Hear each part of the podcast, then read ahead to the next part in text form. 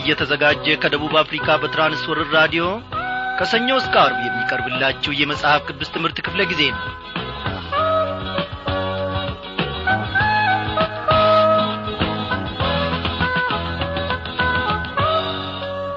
በዘላለም ኪዳን ደም ለበጎች ትልቅ እረኛ የሆነው ጌታችን ኢየሱስ ክርስቶስ ለዘላለም ስሙ ይክበር ይመስገን። ያለፉትን ጊዜያት ሁሉ አምላካችን በሰላሙና በችርነቱ ውስጥ እየጠበቀን አዎ ምሕረቱንም እያበዛልን እያሰፋልን ለዚህች ለተወደደች ደቂቃ ለዚህች ለተወደደች ሰከንድ እግዚአብሔር አምላካችን እጃችንን ይዞ አድርሶናል። ስሙ ይክበር ይመስገን። እንደምን አመሻችሁ። በጌታ የተወደዳችሁ ክብራን አድማጮቼ በያላችሁበት ስፍራ ሁናችሁ ሰላምታይን እንደምትቀበሉኝ እንደ ወትሮ ሁሉ እኔ አምናለሁ እንግዲህ እናንተ በየስፍራ ሆናችሁ ዛሬ ደግሞ የምንማረው ትምህርት ምንድን ነው ትላንትና የዕብራውያንን መልእክት ጥናታችንን ጨርሰናል። አበበ ሳስታውቀን ነው የተሰናበተን። ትሉኝ ይሆናል። አዎ ወገኖቼ ዛሬ አብረን የምንመለከተው ለጥቂት ሳምንታት የትንቢተ ሆሴን መጽሐፍ ይሆናል ማለት ነው። ትንቢተ ሆሴ ውስጥ እንግዲህ እግዚአብሔር አምላካችን ምን እንደሚያስተምረን ሰሞኑን ሁሉ በጸሎት በእግዚአብሔር ፊት ቆይተናል። አልነገርናችሁም ጸልዩልን በዚህ መልእክት ላላልናችሁም እንጂ በዚህ የጸሎት ቡድናችን ጋር ስለዚህ መጽሐፍ ጥናት ስንጸልይ ነበረ። እግዚአብሔር በእውነት ለእናንተም ለእኛም እዚህ ላለነው ሁሉ ድንቅን ነገር ደግሞ ከቃሉ ማስተማርንና መመገብን ያውቅበታልና አዎ በዚህች ምሽት የዚህን የትንቢተ ሆሴን መግቢያውን ነገም እንደዚሁ መግቢያውን አብረን እንመለከታለን እግዚአብሔር ካለፈው የዕብራውያን መልእክት ጥናታችን ብዙ ብዙ ቁም ነገሮችን በልባችሁ ጽላት እንደ ጻፈላችሁና እንዳስቀረላችሁ ብዙ የምታድጉበትን ታላቅን ምክር ደግሞ እንደ ለገሳችሁ ጌታ መንፈስ ቅዱስ ደግሞ እኛ የወደቅንበትን እነሆ የጠመምንበትን ነገር ሁሉ አሳይቶን እንደ ገሰጸን እንደ መከረን እናምናለን አይደለም እንዴ? ከብራውያን መልእክት ጥናታችን ጌታ መንፈስ ቅዱስ ብዙ ቁም ነገሮችን አስተምሮናል። ወገኖቼ በዚህ ቃሉ ደግሞ መኖር እንድንችል እግዚአብሔር ጸጋውን ካላበዛልን በስተቀር ድካም ነው። አው በየዕለቱ በቃሉ ፊት ለፊት ቀርቦ ድንቅ ነው የእግዚአብሔር ቃል ብሎ ከንፈርን መጥቶና ጨብጭቦ መነሳቱ ብቻ ምንም ጥቅም የለውም በክርስትና ሕይወታችን ካልኖርንበት ክርስትና ሕይወታችንም በተግባራዊ ካላሳየን በስተቀር ምንም ጥቅም የለውም። አዎ አንዳንዶቻችሁ ደብዳቤ ጽፋችሁ እኔ በክርስትና ሕይወቴ ፈጽሞ መበርታት አቃተኝ። ምን ይሻለኛል? የእግዚአብሔር ምሕረት በእኔ ላይ እጁ ሳጠረችን እያላችሁ ትጠይቁኛላችሁ። ወዳጆቼ ደብዳቤዎቻችሁን ሳነብ ስለ እናንተ በእግዚአብሔር ፊት ወድቃለሁ። እግዚአብሔር እንዲረዳችሁ እግዚአብሔር እውነቱን ቃል እንዲያበራላችሁ ጸልያለሁ። ውድ ወንድሞቼና እህቶቼ እስቲ ቃሉን ረጋ ብለን እናጥና ቃሉን በደንብ በትክክል በሕይወታችን ውስጥ መንፈስ ቅዱስ ተግባራዊ እንድናደርግ እንዲረዳን ወደ እርሱ እንጸልይ። በተማርነው መሠረት መኖር እንድንችል ደግሞ እግዚአብሔር እንዲረዳን ቃሉን እናሰላስል በውስጣችን መንፈስ ቅዱስ እንዲያትምልን ዛሬ የተማርነውን ነገም የምንማረውን በየዕለቱ የምንማረውን ቃል እየጻፍን ማሰላሰል ማስታወስ ይኖርብናል። የእግዚአብሔር ምሕረት ለማንም ፈጽሞ አላጠረችም። የእግዚአብሔር እጅ ከማዳን ደግሞ ፈጽሞ አላጠረችም። ወገኖቼ እስቲ እንዲህ የምትሉ ከሆነ ይህንን ዝማሪ ልጋብዛችሁ። ጌታ ሆይ ለእኔ ያስተማርከኝ ነገር በልቤ ስላት ውስጥ እንዲይዘው ነበር። ግን እንዳስተማርከኝ ለመሆን ይቅርታን ለሰዎች ከልቤ አንተ ግን እጅ ሲዘረጋ ወሰን የለውምና ምሕረትን ስታደርግ አትቆጥብምና ይቅርታን ስታደርግ ከልብ ነው እኔንም አስበኝ አቅቶኛልና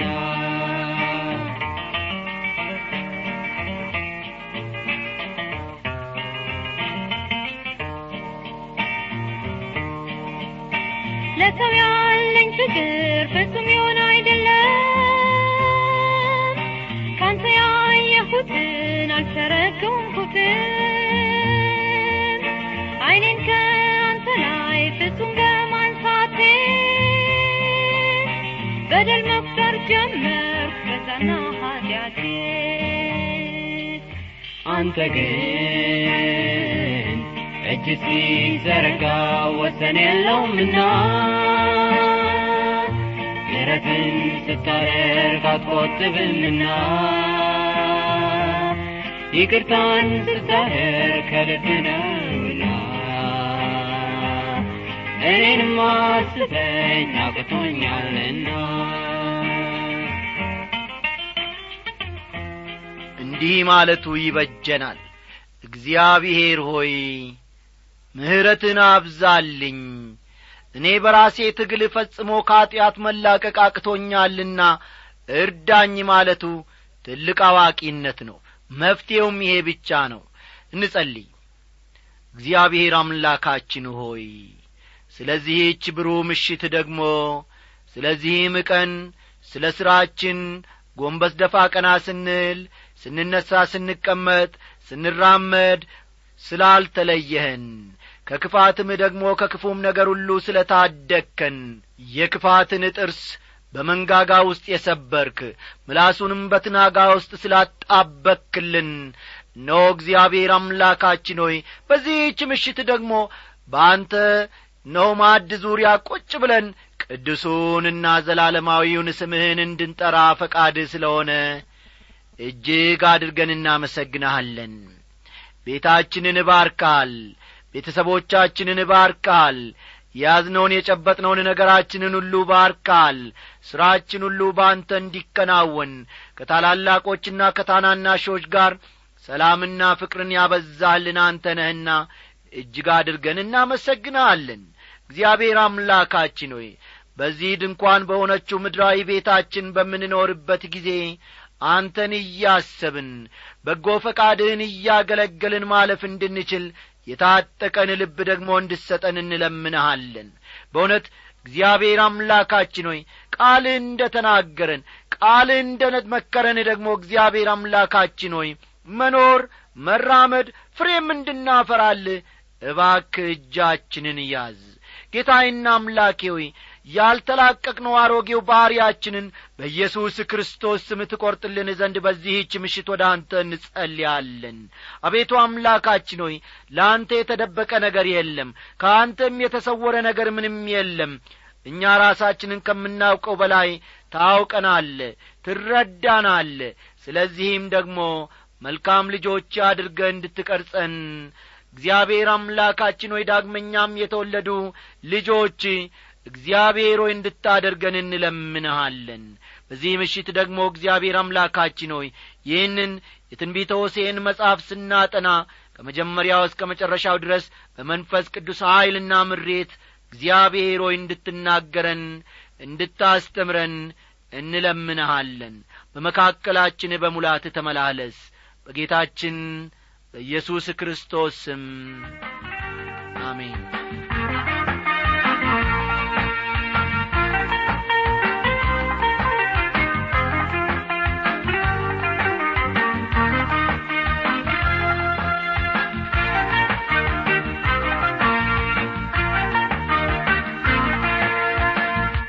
አድማጮቼ እንግዲህ ቀደም ብዬ እንዳስታወቅኩት ዕብራውያን መልእክት ጥናታችንን አጠናቀን ዛሬ የምንጀምረው የትንቢተ ሆሴዕን መጽሐፍ ይሆናል ማለት ነው።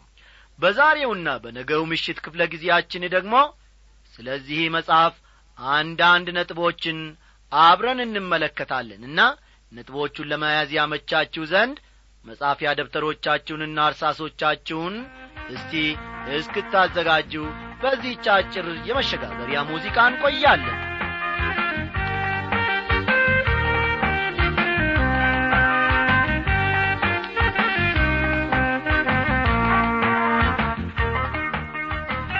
ውድ አድማጮቼ ከትንቢተ ሆሴ ተነስተን ትንቢተ ምልኪያስ እስክንደርስ ድረስ ታናናሽ ነቢያት በመባል የሚታወቁ አስራ ሁለት አጫጭር ትንቢቶችን እናገኛለን ወይም ደግሞ እናጠናለን። ልብ በሉ። ከትንቢተ ሆሴዕ ተነስተን እስከ ትንቢተ ምልኪያስ ድረስ አስራ ሁለት ታናናሽ ነቢያት ወይም ደግሞ አስራ ሁለት አጫጭር ትንቢቶችን እናገኛለን ዋና ዋናዎቹ ወይም ትልልቆቹ ነቢያት በመባል የሚታወቁት ደግሞ ኢሳይያስ ኤርምያስ ሕዝቅኤልና ዳንኤል ናቸው። ልብ በሉ። ታላላቅ ወይም ዋና ዋና ነቢያት በመባል የሚታወቁት ኢሳይያስ ኤርምያስ ሕዝቅኤልና ዳንኤል ናቸው። ታናናሽ ነቢያት የተባሉት ታናናሽ ነቢያት የተባሉት የተናገሩት ትንቢት ታናሽና ዝቅተኛ ዋጋ የሚሰጠው በመሆኑ ሳይሆን ተመልከቱ። ታናሽና ዝቅተኛ ዋጋ የሚሰጠው በመሆኑ ሳይሆን ልብ በሉ። ታናናሽ ነቢያት የተባሉት የተናገሩት ትንቢት ታናሽና ዝቅተኛ ዋጋ የሚሰጠው በመሆኑ ሳይሆን ከመጽሐፎቹ ይዘት ማለትም መልእክቶቹ በትንሽ ገጾች የተካተቱ በመሆናቸው ብቻ ነው። አስተዋላችሁ አይደል? መልእክቶቹ በትንሽ ገጾች የተካተቱ በመሆናቸው ብቻ አጫጭር ትንቢቶች ተብለው በዘልማድ ይጠራሉ። ይሁን እንጂ ይህ አመዳደብ ሁልጊዜ ትክክል ላይሆን ይችላል። ምክንያቱስ ብትሉኝ ምክንያቱም ሆሴን የወሰርን እንደሆነ ከትንቢተ ዳንኤል ይልቅ ረጅም መሆኑ ግልጽ ነውና። እነዚህ ታናናሽ ነቢያት በመባል የሚታወቁት ትንቢቶች በጣም ብሔረተኝነት የሚሰማቸው ነበሩ። እነዚህ ታናናሽ ነቢያት በመባል የሚታወቁት ትንቢቶች በጣም ብሔረተኝነት የሚሰማቸው ነበሩ። እንዲህ ሲባል ግን ገለልተኛ ነበሩ ማለትም አይደለም። የእግዚአብሔር ሕዝብ የእግዚአብሔርን ሕግ መተላለፋቸውን በሚገባ እነዚህ ነቢያት ገልጸዋል። ይህም ደግሞ መልካም ሥራ ላይ ነው የሚያተኩረው። አንዳንድ የማኅበራዊ ወንጌል አስፋፊዎች ተመልከቱ። አንዳንድ በዘመኑ የተነሱ የማኅበራዊ ወንጌል አስፋፊዎች ስለ መልካም ሥራ አስፈላጊነት ለማስረዳት ብዙውን ጊዜ ከታናናሽ ነቢያት ይጠቅሳሉ። ዛሬም ቢሆን በመካከላችሁ በመካከላችንም እንዲሁ ይገኛሉ። እነዚህ የማኅበራዊ ወንጌል አስፋፊ የተባሉ ሰዎች። ይሁን እንጂ የመልእክታቸውን ጭብጥ ሐሳብ እየዘነጉት ይመስላል። የሆሴን ትንቢት ስናጥና ስለዚህ ጉዳይ ብዙ የምንመለከተው ነገር ይኖረናል። ታናናሾቹ ነቢያት እስራኤል ከአንዳንድ አገሮች ጋር የምታደርገውን በፈርሃ እግዚአብሔር ላይ ያልተመሠረተ ግንኙነት ሲቃወሙ ኖረዋል በጣም አገር ወዳድና ለሕዝብ ተቈርቋሪ ከመሆናቸው የተነሣ ፖለቲካዊና ሞራላዊ ሙስናን አጥብቀው አውግዘዋል። የትንቢቱ ጸሐፊ ነቢዩ ሆሴዕ ነው። ተመልከቱ። የዚህ መጽሐፍ ወይም የትንቢቱ ጸሐፊ ነቢዩ ሆሴዕ ነው ሆሴዕ የኖረው የእስራኤል መንግሥት በተከፈለበት ዘመን ነበረ። ፈጠን ፈጠን እያላችሁ ነጥቦቹን ያዙ። ሆሴዕ የኖረው የእስራኤል መንግሥት በተከፈለበት ዘመን ውስጥ ነበር። በተለይ ሆሴ አገልግሎቱን የሰጠው የእስራኤል መንግሥት በመባል ለሚታወቀው ለሰሜናዊው መንግሥት ነበር። በዚያን ጊዜ ነበር ሆሴ ሲኖር የነበረው። ይህም ደግሞ የይሁዳ መንግሥት ከሚባለው ደቡባዊው መንግሥት የተለየ ነው። እስቲ ትንቢቱ የተጻፈበትን ዘመን ከምዕራፍ አንድ ቁጥር አንድ አብረን እንመልከት። እንዲህ ይላል። በይሁዳ ነገሥታት በኦዚያንና በኢዮአታም በአካዝና በሕዝቅያስም ዘመን በእስራኤልም ንጉሥ በኢዮአስ ልጅ በኢዮርብአም ዘመን ወደ ቢኤሪ ልጅ ወደ ሆሴ እየመጣ የእግዚአብሔር ቃል ይህ ነው ሲል ይናገራል። ሆሴ በመጀመሪያ አራቱን የይሁዳ ነገሥታት ከጠቀሰ በኋላ የሰሜናዊው የእስራኤል መንግሥትን ንጉሥ ይጠቅሳል። እነዚህ ነገሥታት ሆሴ በነበረበት ዘመን የኖሩ በመሆናቸው ሁሉም ተጠቅሰዋል ከመጽሐፉ ይዘት እንደምንረዳው ሆሴ የሰሜናዊው የእስራኤል መንግሥት ነቢይ ነበር። ልብ በሉ ከመጽሐፉ ይዘት እንደምንረዳው ነቢዩ ሆሴ የሰሜናዊው የእስራኤል መንግሥት ነቢይ ነበር። ሆሴ ከአሞጽ ጋር በአንድ ዘመን ነበር የኖረው። ፈጠን ፈጠን በሉ። ሆሴ ከአሞጽ ጋር በአንድ ዘመን ነበር የኖሩት። አሞጽ ሌላው የእስራኤል ነቢይ ነበር። ከዚህም በላይ የይሁዳ ነቢያት ከነበሩት ከሚኪያስና ከኢሳይያስ ጋር በአንድ ዘመን ኖሯል። ይህ ነቢዩ ሆሴ ማለት ነው። ሀምሳ ዓመት ሙሉ ትንቢት ተናግሯል ነቢዩ ሆሴ። ነቢዩ ሆሴ ሀምሳ ዓመት ሙሉ ትንቢት ተናግሯል። በእስራኤል መማረክ የታየውን የራሱን ትንቢት ፍጻሜ በዐይኖቹ ለማየትም በቅቷል ወይም ችሏል። ሆሴ ከደቡባዊ መንግሥት ነቢይ ከኤርምያስ ጋር መነጻጸር የሚችል ነው። ተመልከቱ። ሆሴ ከደቡባዊ መንግሥት ነቢይ ከነቢዩ ኤርምያስ ጋር መነጻጸር የሚችል ሰው ነው። ኤርምያስ ወደ ምርኮ እንደሚወሰዱ የደቡባዊው መንግሥት ሰዎችን ሲያስጠነቅቅ ነበረ። ይህንም በስፋት ባለፈው ትምህርታችን ክፍለ ጊዜ ተመልክተናል። መንፈስ ቅዱስም አስተምሮናል። ራሱ ኤርምያስ የተናገረውን ትንቢት በዐይኖቹ ለማየት በቅቶአል እግዚአብሔርም ረድቶታል ሆሴይም እንዲሁ ወደ አሶር በምርኮ እንደሚወሰዱ የሰሜናዊው መንግሥት ሰዎችን ሲያስጠነቅቅ ነበር። የራሱን ትንቢት ፍጻሜ በዐይኖቹ ለማየትም ታድሏል። ኤርምያስና ሆሴ ብዙ የሚያመሳስሏቸው ነገሮች አሏቸው። እስቲ የዚህ የትንቢተ ሆሴይን አብይ ሐሳብ ደግሞ አብረን እንመልከት። ሕዝቡ ወደ እግዚአብሔር እንዲመለስ ጥሪ ማቅረብ የትንቢቱ አብይ ሐሳብ ነው። ፈጠን ፈጠን እያላችሁ ጻፉ። ሕዝቡ ወደ እግዚአብሔር እንዲመለሱ ሕዝቡ ወደ እግዚአብሔር እንዲመለሱ ጥሪ ማቅረብ የትንቢቱ ጭብጥ ወይም ዋና ሐሳብ ነው። ሆሴ ከአሳዛኝ ቤተሰብ ወጥቶ ነው በአስከፊ ሁኔታ ለነበረ ሕዝብ ማገልገል የጀመረው። አስተዋላችሁ?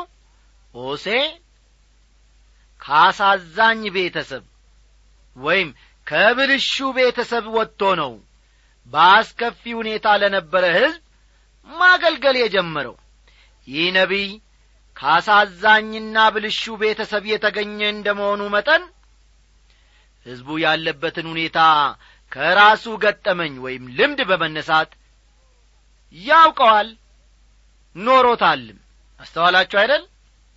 ነቢዩ ሆሴይ ከአሳዛኝና ብልሹ ቤተሰብ የተገኘ እንደ መሆኑ መጠን ሕዝቡ ያለፈበትን ሁኔታ ሕዝቡ የኖረውንና የገጠመውን ሁኔታ እየኖረ ያለውንም ሁኔታ ከራሱ ገጠመኝና ልምድ በመነሳት ያውቀዋል ማለት ነው። እርሱም በዚያ ማኅበረሰብ ውስጥ ይኖር ነበርና። እርሱ ራሱ ልበ ሰባራ ስለሆነ የልበ ሰባራዎች ችግር ይገባዋል። ቤተሰብ የኅብረተሰብ መሠረት ነው። ይህም በመሆኑ ከምንም ነገር በፊት እግዚአብሔር ለሰው ልጅ የሰጠው ቤተሰብን ነበር። የአንድ ሕንጻ ጥራትና ጥንካሬ የሚወሰነው ሕንጻው ከተሠራበት እያንዳንዱ ሸክላ ጥራትና ጥንካሬ አንጻር ነው። እያንዳንዱ ሸክላ ወይም ብሎኬት ወይም የሚሠራበት ወይም የሚገነባበት ድንጋይ ጥራት ከሌለው ሕንጻውም እንዲሁ አጉል ነው የሚሆነው ማለት ነው የአንድ መንግሥት ጥንካሬ የሚለካውና የሚወሰነውም እንደ ማኅበረሰቡ ከዚያም አልፎ እንደ ቤተሰቡ ጥንካሬ ነው የሚሆነው ማለት ነው። ቤታችን ወገኖቼ መኖሪያችን ብቻ ሳይሆን የእኛነታችንም ነጸብራቅ ነው። ቤታችን መኖሪያችን ብቻ ሳይሆን የእኛነታችንም ነጸብራቅ ነው። ወደ ውጪ ስንወጣ በተቻለን መጠን ለባብሰንና ቆነጃጅተን እንታይ ይሆናል። አንዳንድ ጊዜ ደግሞ ያልሆነውን ሆነን ለመታየት ራሳችን የፈጠርነውን ጭንብል ወይም ማስክ አጥልቀን ነው የምንመላለሰው። ከቤትና ከቤተሰብ ግን ፍጹም ገመናችንን መደበቅ አይቻለንም። አስተዋላችሁ አይደል? ሌሎች ውጭ ያሉትን ሰዎች ሌላ ነገር መስለን እንታይ ይሆናል። ቤታችን ውስጥ ተቆጪና ጨቅጫቃ እንዲሁም ቤታችንን የምናጐሳቁልና ነዝናዛ ሰዎች እንሆን ይሆናል። ውጪ ስንወጣ ደግሞ መልካም ሰዎች መስለን እንታይ ይሆናል። ሩሩ አዛኝና ሰዎችን አፍቃሪ ፍጹም ክርስቲያን መስለን እንታይ ይሆናል። ስለዚህም ከቤትና ከቤተሰብ ግን ወገኖቼ ገመናችንን ፈጽሞ መደበቅ አይቻለንም። እንግዲህ ቤተሰብ ይህን ያክል አስፈላጊ ስለሆነ ነበር እግዚአብሔር ቤተሰብን ለመጠበቅ የራሱን ሥርዓት የሰጠን። ከእነዚህ ነገሮች አንዱ ጋብቻ ነው። ከማንኛውም ዐይነት ምድራዊ ድርጅትና ተቋም ይልቅ ልብ በሉልኝ ከማንኛውም ዐይነት ምድራዊ ድርጅትና ተቋም ይልቅ እግዚአብሔር ወገኖቼ ለጋብቻ የተለየ ትኩረት መስጠቱም ከዚህ የተነሣ ነበር። በመጀመሪያ ደረጃ የጋብቻን ሥርዓት የደነገገው ራሱ እግዚአብሔር ነበር። ጋብቻን ለሰው የሰጠውም ራሱ እግዚአብሔር ነበር። እንግዲህ እግዚአብሔር አንድ ያደረገውን ሰው አይለየው በሚለው በራሱ ቃል ነው ጋብቻ የተመሠረተው ጋብቻ የተቀደሰ ግንኙነት የተባረከ ኅብረት ነው። ልብ በሉ። የማንኛችንም ጋብቻ የተቀደሰ ግንኙነት እንዲሁም የተባረከ ኅብረት ነው። አዲስ ኪዳን ጋብቻን ሲገልጸው መጋባት በሁሉ ዘንድ ክቡር መኝታውም ንጹሕ ይሁን ይላል። እንግዲህ ጋብቻ በፈለግን ጊዜ የምናፈርሰው በፈለግን ጊዜ ደግሞ እንደ ገና የምንገነባው ነገር አይደለም። ከቅዱሳት መጻሕፍት እንደምንረዳውና እንደምንመለከተው ጋብቻ በሁለት ምክንያቶች ብቻ ነው ሊፈርስ የሚችለው። ልብ በሉ። ከእግዚአብሔር ቃል ወይንም ከቅዱሳት መጻሕፍት እንደምንረዳው ጋብቻ በሁለት ዋና ዋና ምክንያቶች ብቻ ነው ሊፈርስ የሚችለው። የመጀመሪያው በሁለቱ ተጋቢዎች መካከል የነበረው ግንኙነት በሞት ምክንያት ሲቋረጥ ነው። አስተዋላችሁ አይደል? ጋብቻ ሊፈርስ የሚችለው በሁለቱ ተጋቢዎች መካከል የነበረው ግንኙነት በሞት ምክንያት ሲቋረጥ ነው ሁለተኛው ደግሞ በባል ወይም በሚስት በኩል የሚፈጸም እምነት ማጉደል ነው። አስተዋላችሁ አይደል? እግዚአብሔር የመሠረተው ጋብቻ የሚፈርሰው ወይም የሚቋረጠው ሁለተኛው ምክንያት በባል ወይም በሚስት በኩል የሚፈጸም እምነት ማጉደል ነው በብሎይ ኪዳን ዘመን በትዳር ላይ የሚያመነዝር ሰው በሞት ይቀጣ እንደ ነበር ይታወቃል። አስተውሉ። በብሉይ ኪዳን ዘመን በትዳሩ ላይ የሚያመነዝር ሰው ሴቷም ትሁን ወንዱ በሞት ይቀጡ እንደ ነበር ይታወቃል። ማናቸውም ሰው ከሌላ ሰው ሚስት ወይም ከባልንጀራው ሚስት ጋር ቢያመነዝር አመንዝራውና አመንዝራይቱ ፈጽመው ፈጽመው ይገደሉ ይላል የእግዚአብሔር ቃል። ዘሌዋውያን ምዕራፍ ሀያ ቁጥር አስርን ተመልከቱ። ዘሌዋውያን ምዕራፍ ሀያ ቁጥር አስር ከማግባቷ በፊት ስለምታመነዝር ልጃገረድ ሲናገርም ነገሩ እውነት ቢሆን በብላቴናይቱም ድንግልናዋ ባይገኝ ብላቴናይቱን ወደ አባቷ ቤት ደጅ ያውጧት በእስራኤልም ዘንድ የማይገባውን ነገር አድርጋለችና በአባቷም ቤት አመንዝራለችና የከተማዋ ሰዎች እስክትሞት ድረስ በድንጋይ ይውገሯት እንዲሁም ክፉውን ነገር ከመካከል ታስወግዳለ ይላል። ይህ በብሉይ ኪዳን ዘመን ከማግባቷ በፊት ስለምታመነዝር ልጃገረድ አጥብቆ ሲናገር ነው እዚህ ላይ ጥቂት ተጨማሪ ገለጻ ማድረግ እንዳለብኝ አስባለሁ። አንዳንድ ሰዎች በሮሜ መልእክት ምዕራፍ ሰባት ከቁጥር ሁለት እስከ ሦስት ውስጥ የተጠቀሰውን ቃል መሠረት በማድረግ አንድ ሰው የፈታት ሚስቱ በሕይወት እስካለች ድረስ ሌላ ሚስት ማግባት የለበትም ይላሉ። ያገባች ሴት ባሏ በሕይወት ሲኖር ከእርሱ ጋር በሕግ ታስራለችና ባሏ ቢሞት ግን ስለ ባል ከሆነው ሕግ ተፈታለች ይላል። ሮሜ ምዕራፍ ሰባት ቁጥር ሁለት ታማኝነትን በማፍረስ ወይም ታማኝነትን ባለመጠበቅ እንዲሁም የትዳር ጓደኛን ትቶ ወደ ሌላይቱ ሴት ሄዶ መማገጥን በተመለከተ ሐዋርያው ጳውሎስ በጽሑፉ ውስጥ አንዳች ነገር ሳያካትት እንዳልቀረ አስባለሁ። ለምሳሌ ያክል አንደኛ ቆሮንቶስ ምዕራፍ ሰባት ቁጥር አሥራ አምስት። አንደኛ ቆሮንቶስ ምዕራፍ ሰባት ቁጥር አሥራ አምስት። የማያምን ግን ቢለይ ይለይ። ወንድም ቢሆን ወይም እህት እንዲህ በሚመስል ነገር አይገዙም። እግዚአብሔር ግን በሰላም ጠርቶናል ይላል። አስተዋላችሁ አይደል? የማያምን ግን ቢለይ ይለይ ወንድም ቢሆን ወይም እህት እንዲህ በሚመስል ነገር አይገዙም። እግዚአብሔር ግን በሰላም ጠርቶናል ይላል ሐዋርያው። ቀደም ብለን እንደ ተመለከት ነው ሆሴ አገልግሎቱን የጀመረው ከፈረሰ ጋብቻና ከተበላሸ የቤተሰብ ሕይወት በመነሳት ነበር። እግዚአብሔር ግን ለእንዲህ ዐይነት ሁኔታ አልነበረም የጋብቻን ሥርዓት የመሠረተው እግዚአብሔር ለጋብቻ የላቀና የከበረ ዓላማ እንዳለው ከዚህ ከትንቢተ ሆሴ መጽሐፍ ታሪክ ብዙ የምንማረው ነገር ይኖረናል። እግዚአብሔር በእርሱ የተመሠረተና የጣፈጠ ጋብቻ ይስጠን። ቤቷን የምትወድ ብላተኛ ሴት ሰላምታ ሞልታ የራቀች ካኬ ልባሜ ሆነች